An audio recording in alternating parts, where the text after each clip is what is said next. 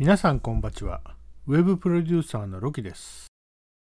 あるギルドメンバーがポートフォリオサイトを1年ぶりにリニューアル中で途中経過を見せてくれました。これまでのポートフォリオサイトはクリエイターとしての個人にフォーカスした作りで、えー、まあシュッとしたポートレートでね、えー、素敵デザイナーを演出してましたけども今回のリニューアルでは実績を前面にスキルや実力を重視した構成に変わってました。なんでそうしたの？って聞くと、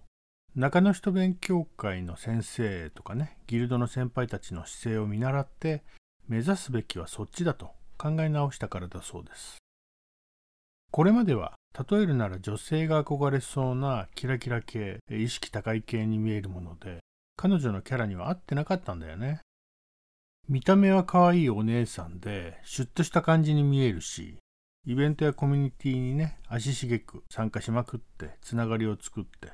いろんな人と関わり、いろんな人にいろんなことを言われて、迷子になっちゃったりね、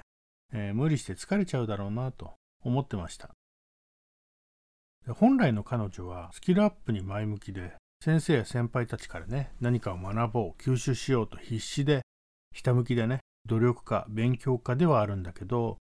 どこか抜けてて、頑固なところもあって、没頭すると視野が狭くなるしね。結構不器用というか器用貧乏なところもあるんでまあバランスは悪いんだけどそのポンコツさ加減がね愛くるしく可愛い子なんでそういうところを含めてねキャラ出しをして人となりを見せられた方がクライアントにも愛されるし絶対楽しい仕事に巡り合えるっていう確信がありました。1年前に全くそういう意識はなくキラキラ系や意識高い系をね、よく見かけていたんで、こういうのがいいなと勘違いしてポートフォリオサイトを作り、それなりに問い合わせはあったものの、本来やりたい仕事やつながりたい人たちではない人と関わることになっちゃって、まあ私が目指してるのはこっちじゃないなと実感したそうです。一年で気づけてよかったよ。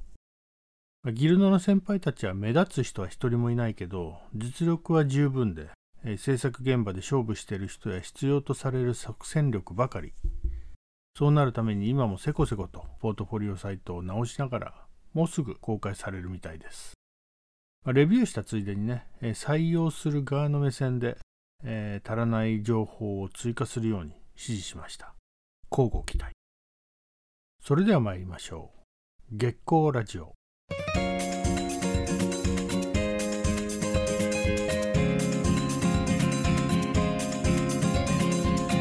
改めましてこんばちは。月光ギルド CEO のロキです。制作や働き方にまつわるさまざまなエピソードをつらつらとつぶやきます。クリエイターの足元をほんのりと照らし明日への活力を提供する月光ラジオ。約15分ほどお付き合いください。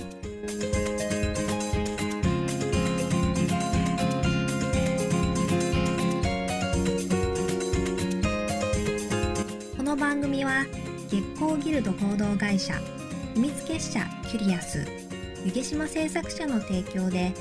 愛媛県湯気島の月光スタジオからお送りします。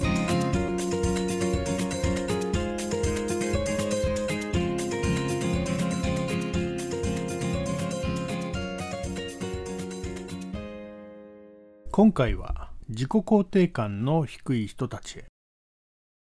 この業界の人たちって自己肯定感が低い人って多い気がしません？とんでもない私なんかっていうね。よく言えば謙虚。悪く言えば卑屈。まあ、僕はキラキラした意識高い系よりも、根拠なく学習もしないポジティブ系よりもね、しょぼくれたネガティブ入ってる人の方が好きですけどね。でも程度があるでしょ、まあ、デザイナーとして、コーダーとして、曲がりなりにも知識を情報を持っていて多少アドビを操ることができる皆さんはウェブ業界では一歩も二歩も先を行っているアドバンテージがあるっていうことをねいろんなところで言ってるんだけど慰めにしか気休めにしかならないようです。どうやら目標とするところがあってそれができないイコールダメなやつ。こういう公式があるようでこうじゃなきゃいけないっていうね決めつけがかたくなにさせてるっぽいんだよね。こうなりたいっていう憧れがあって、リスペクトしたりオマージュしてみたりするのはいいと思うんですよね。近くにそういう対象がいるのは貴重だと思うし、追いつき追い越せ精神でね、モチベーションにもなる。でもね、そういう憧れと比較して自分はできない、できてないと卑下して落ち込むのはちょっと違う。憧れの存在は常に先にいてもらって、まあ、自分の指標であってほしいですよね。背中を見ながらいつか一緒に仕事したい、お近づきになってお話ししたい。それが憧れるってことでしょ？まあ、それにその憧れの人だって同じ場所でね、とどまっていてはくれないでしょう。新しいことをどんどん吸収してるはず。そういう姿勢に憧れるんだと思うんだよね。まあ、そして一番重要なのは、憧れと同じことができるようになったとして、それは果たして自分がやりたいと思うこと、目指していることとイコールでしょうか？よく聞かれることがあると思うんです。何が得意？何ができる？何が強み？他の人と違うところは？そう問われるたびに無力感や虚無感に苛まれて落ち込んでいるんじゃないでしょうか？人と競って、あるいは人と比較して、できるできないの優劣をつけてね、へこんでたら世話ないよね。そういうジレンマはよくわかります。誰だってそういう時期はあるでしょう。でもそれって誰かと比べたところで解消できるもんじゃないですよね。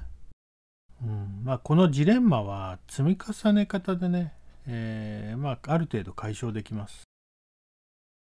まあ、小さな目標を立てる。そして達成させる。また目標を立てるときに少し大きめのものにする。そしてまた達成させる。これの繰り返しで最終的には憧れに近づいていけるようなね、大きいものにチャレンジして、そして達成させる。つまり成功体験を繰り返し増やすんですよ。その間、挫折しそうな時や時間がかかっちゃうこともあるでしょう。でも最終的にはね、達成させる。達成することに慣れたら、そのレベルはクリアです。おめでとう。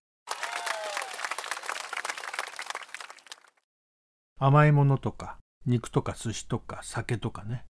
旅行とか温泉、買い物などなど、自分へのご褒美も忘れずにね、ちゃんと頑張った自分を褒めてあげましょう。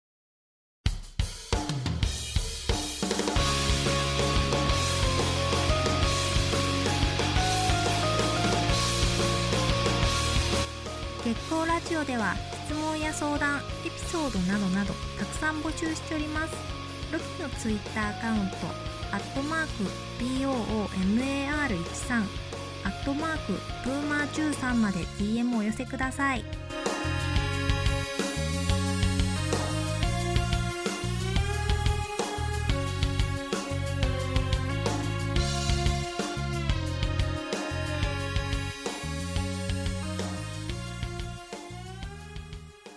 今回は自己肯定感の低い人たちへ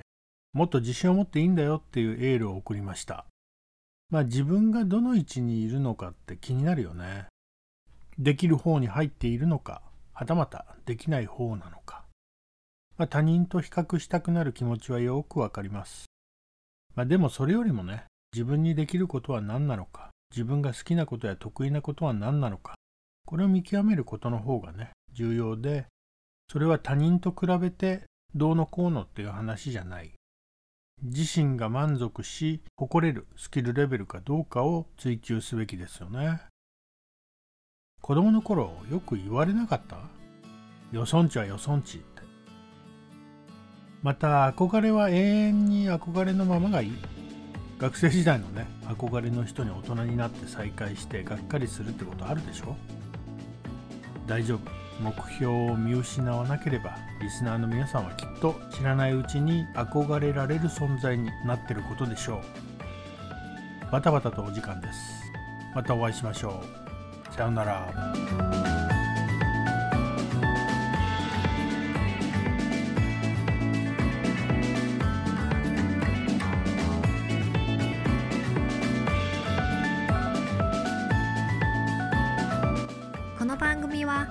月光ギルド合同会社秘密結社キュリアス湯毛島製作者の提供でお送りしました。